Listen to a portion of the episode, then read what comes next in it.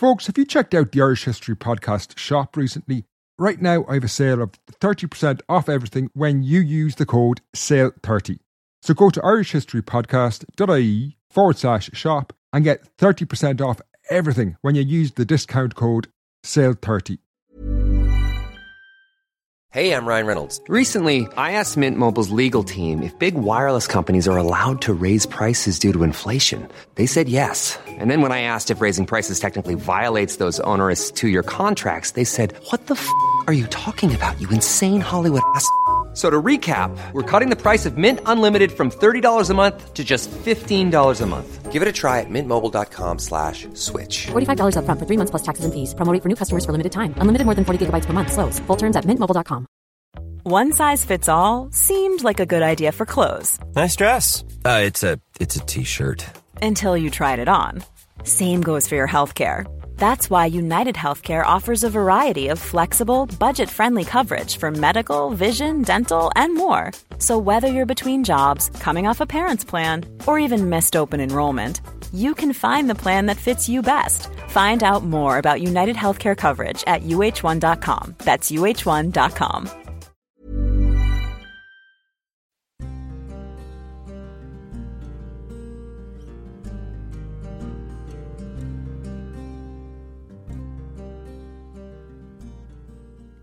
and welcome to the Irish History Podcast.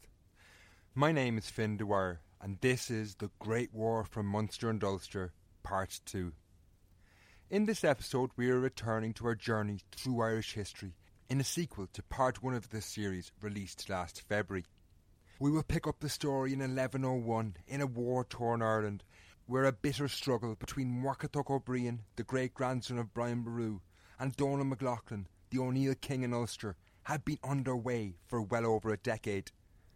Part 1 ended with Muirchertach having inflicted a crushing defeat on his great foe, and it is here we pick up the story in Ulster in late 1101. If all this is a little puzzling, you might want to take a listen to Part 1 first, which is called 1090 to 1101 The Great War of Munster and Ulster, Part 1. If you haven't heard it but still want to enter the fray in the middle of a war, there is some overlap, so hopefully it shouldn't be too confusing. With that said, brace yourselves, we are about to begin.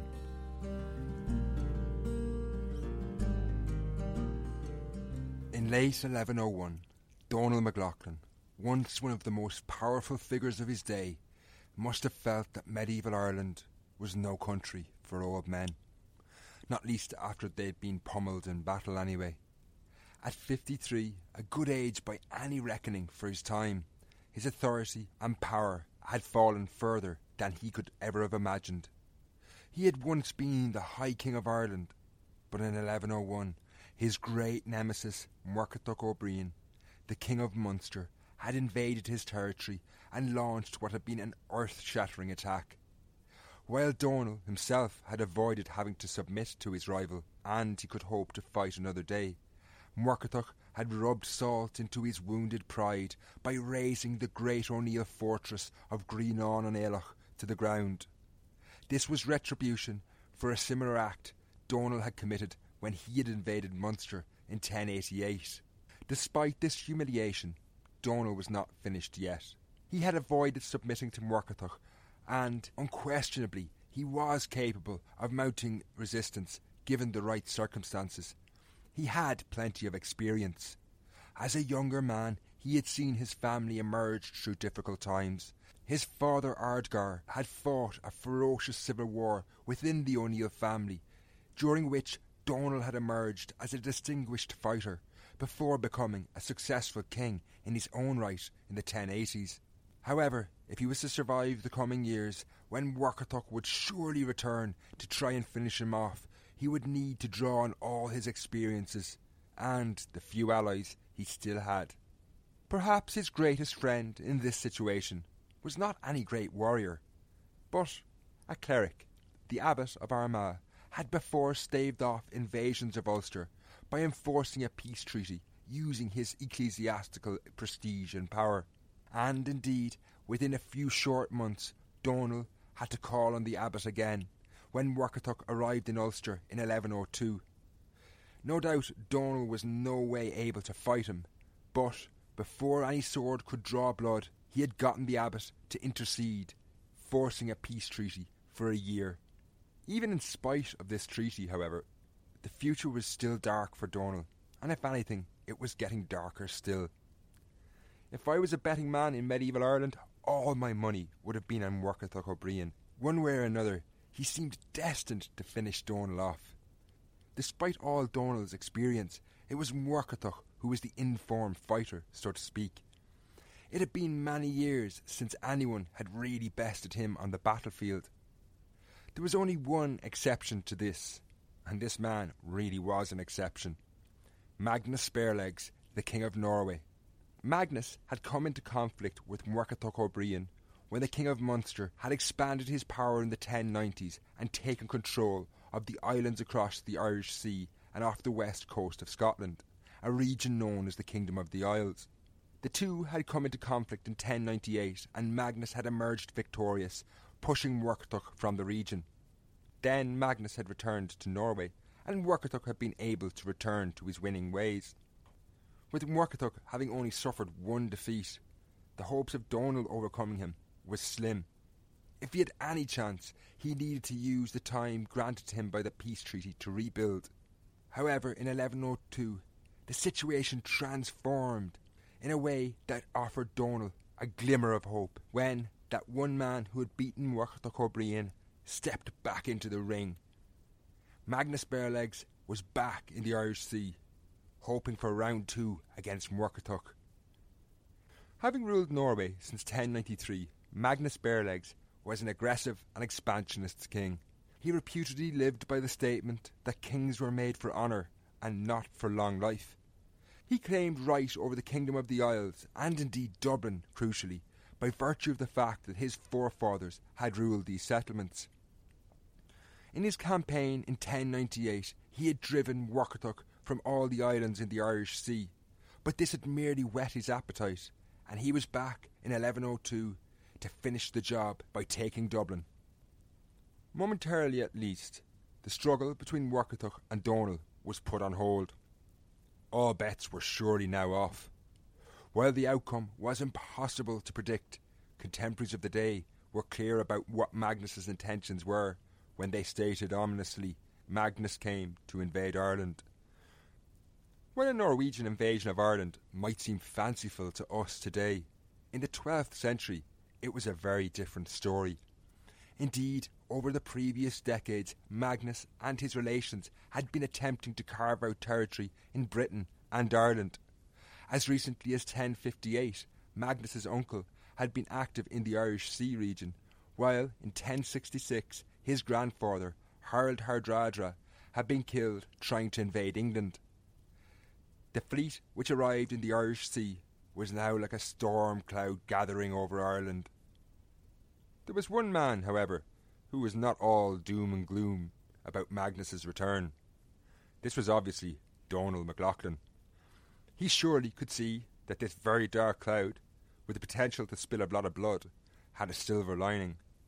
It was his great rival in Muirchertach who controlled Dublin, where Magnus would strike.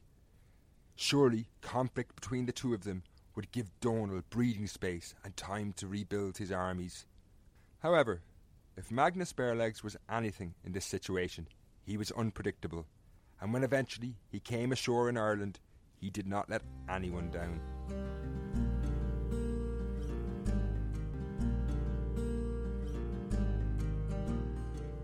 On arriving in the Irish Sea, Magnus based himself on the Isle of Man, a small island situated between Ireland and northern England.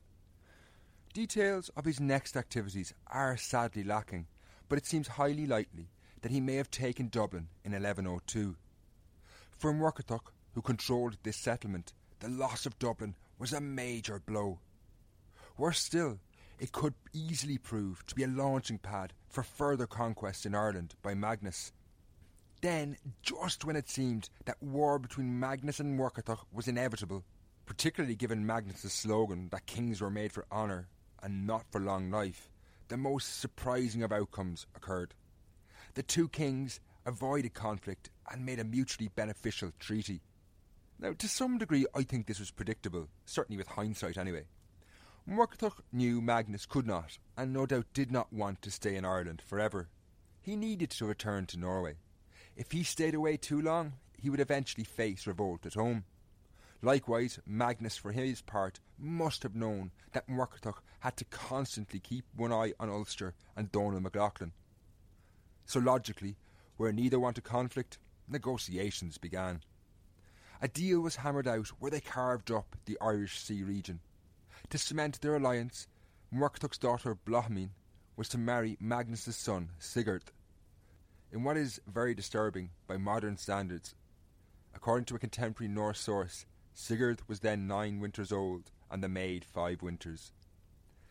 Now, the actual ceremony wouldn't have taken place in 1102. The medieval church did ban the marriage of infants. However, once Bláthmín reached the age of 12, she would have had to marry the Norwegian. While for us this is horrifying, at the time I'm not so sure it would have been nearly as shocking. This was, after all, a world where individuality was totally subservient to the wider collective demands of one's family, while women from the elite married at a very young age. So it's easy to see how such events wouldn't have really raised that many eyebrows. Along with the marriage, the two kings agreed that Sigurd would rule the Isles, while Magnus himself would return to Norway. According to Norse sources, Muirchertach also seems to have agreed that the Norwegians could control Dublin and the surrounding territory. Now, while this might seem like a defeat for Muirchertach, it's not necessarily the climb down it initially seemed. As the historian Sean Duffy has pointed out, once Magnus departed for Norway, leaving the nine year old Sigurd in charge, the power behind the throne would obviously be the boy king's father in law, Muirchertach. While many, no doubt, were delighted that war had been postponed, far in the north, in Ulster, Donald MacLauchlan must have recoiled in horror when he heard the news. Magnus's arrival had seemed to offer him a chance at the very least to rebuild, but now he ended up in a far worse position. Muirchertach was stronger than ever, as Magnus decided that he would remain in Ireland until the following year to join in an attack on Ulster. In late 1102, Donald's life expectancy was shortening by the week. Before we continue, I'd like to take another quick break.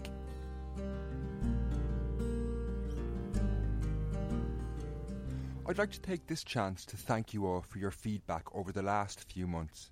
Hearing what you think helps me greatly when I'm trying to make podcasts.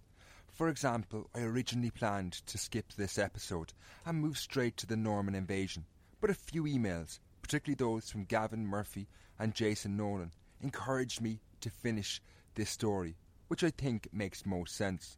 So thanks to Gavin and Jason for those. If you have any thoughts on what would make the show better, what aspects you like, what aspects you don't like, mail me at history at irishhistorypodcast.ie. Sometimes it can take me a while to reply, but generally I get there in the end. I would also like to thank everyone who has made contributions towards producing these shows. As we nudge closer to a new era in the podcast, Norman Ireland, which begins in the late 1160s, there are many texts I need to buy in order to prepare these shows. So if you want to help out, you can contribute online at irishhistorypodcast.ie and click donate. That's irishhistorypodcast.ie. Thanks very much.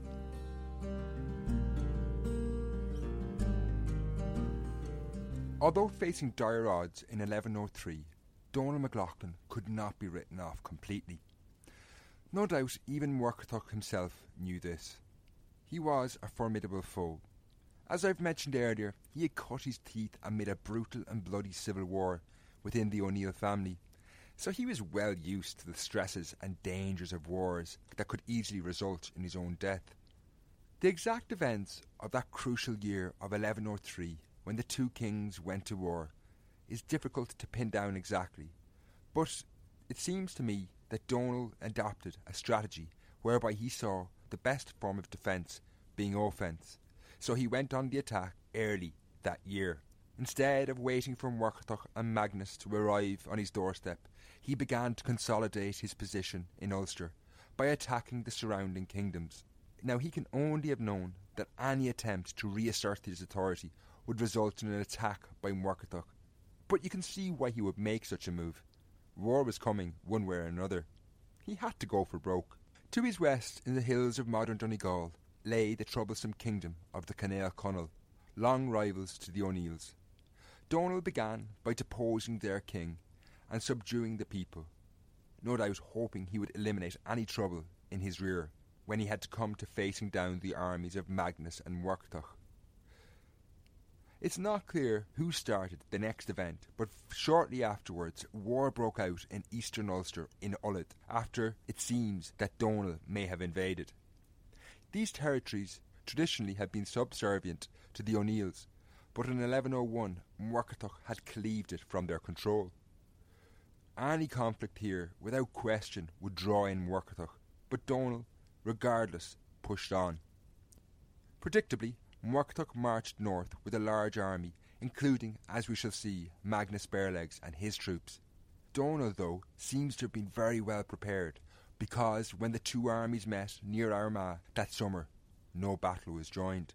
Instead, they faced each other down for a week.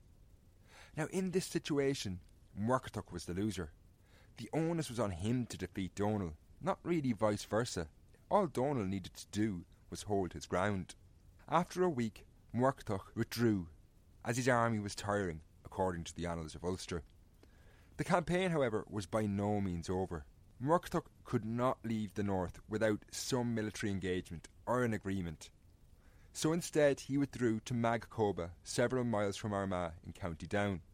Here, feeling secure, or perhaps overconfident, he split his forces, leaving troops from Leinster, Dublin, Munster, and some of Magnus's army behind him while he raided neighbouring territories. Now, when Donal learned of this, he knew this was his moment. It was really a now or never situation. Defeating Muirchertach would not come easier. So, on August the 5th, 1103, he risked conflict and his forces rained down on Muirchertach's army encamped at Mag Coba. With the advantage of surprise on his side, he scored a great victory, described in the annals of Ulster as a slaughter. At the day's end, the battlefield was littered with warriors' bodies, while Donal's armies carried away the battle standards and even Muirchertach's royal tent. In the aftermath of this catastrophe, Muirchertach had little option but to withdraw, and, as they often do in such situations, things now went from bad to worse. Later that August, Magnus Barelegs, the King of Norway, raided territory in eastern Ulster. Why he was doing this is far from certain, given that he and Muirchertach had come north, supposedly to defend the region. Either which way, he was ambushed, and in what was a minor peripheral skirmish in the context of wider events that year, the King of Norway was killed on the 23rd of August 1103, becoming the first and I think only foreign monarch to die and be buried in Ireland. In 1103, Magnus was buried very close to where he fell, and indeed it's highly likely that he still lies there today. The archaeologist Finbar McCormick has convincingly made a case that he is buried beneath a mound at a place called Horse Island, over a kilometre south of Downpatrick. Now, the fallout from Magnus's death, as you can imagine, was immense, as the treaty he had forged with Muirchertach the previous year collapsed. Sigurd, on hearing of his father's death, had little interest in Ireland, now that the crown of Norway was a begging. He, or rather his advisers, given he was only nine, put him on board ship and abandoned his child bride, Bláthmín, although I suspect she was hardly that distraught, given she and Sigurd didn't even share a common language. As Sigurd set sail, this firmly and finally drew a chapter of Irish history to a close. He, or rather his father anyway, was the last Scandinavian to directly intervene in Ireland. The events of 1103 were equally momentous for Donal MacLachlan. He had achieved what had seemed impossible only a year previously. Not only had he defeated Muirchertach, but by chance Magnus had been killed as well. Donal had been fighting for his life, but he had survived. For Muirchertach, it was a setback. The odds of him forcing MacLachlan into submission had diminished.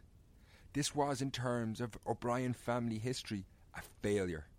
He was, after all, the grandson of Brian Boru, who had succeeded in controlling Ulster a century earlier. Muirchertach's defeat ensured that the struggle between Munster and Ulster would continue, but the ferocity would never reach these proportions again.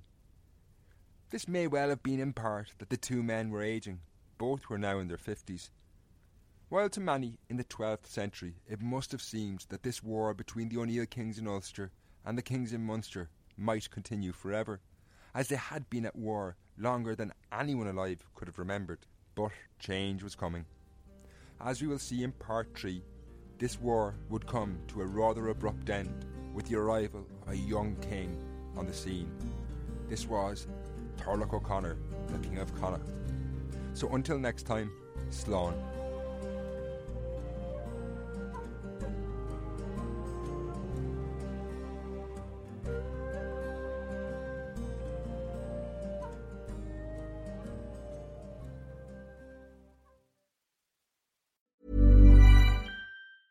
Mom deserves the best, and there's no better place to shop for Mother's Day than Whole Foods Market. They're your destination for unbeatable savings, from premium gifts to show-stopping flowers and irresistible desserts. Start by saving 33% with Prime on all body care and candles. Then get a 15-stem bunch of tulips for just $9.99 each with Prime. Round out Mom's menu with festive rosé, irresistible berry chantilly cake, and more special treats. Come celebrate Mother's Day at Whole Foods Market.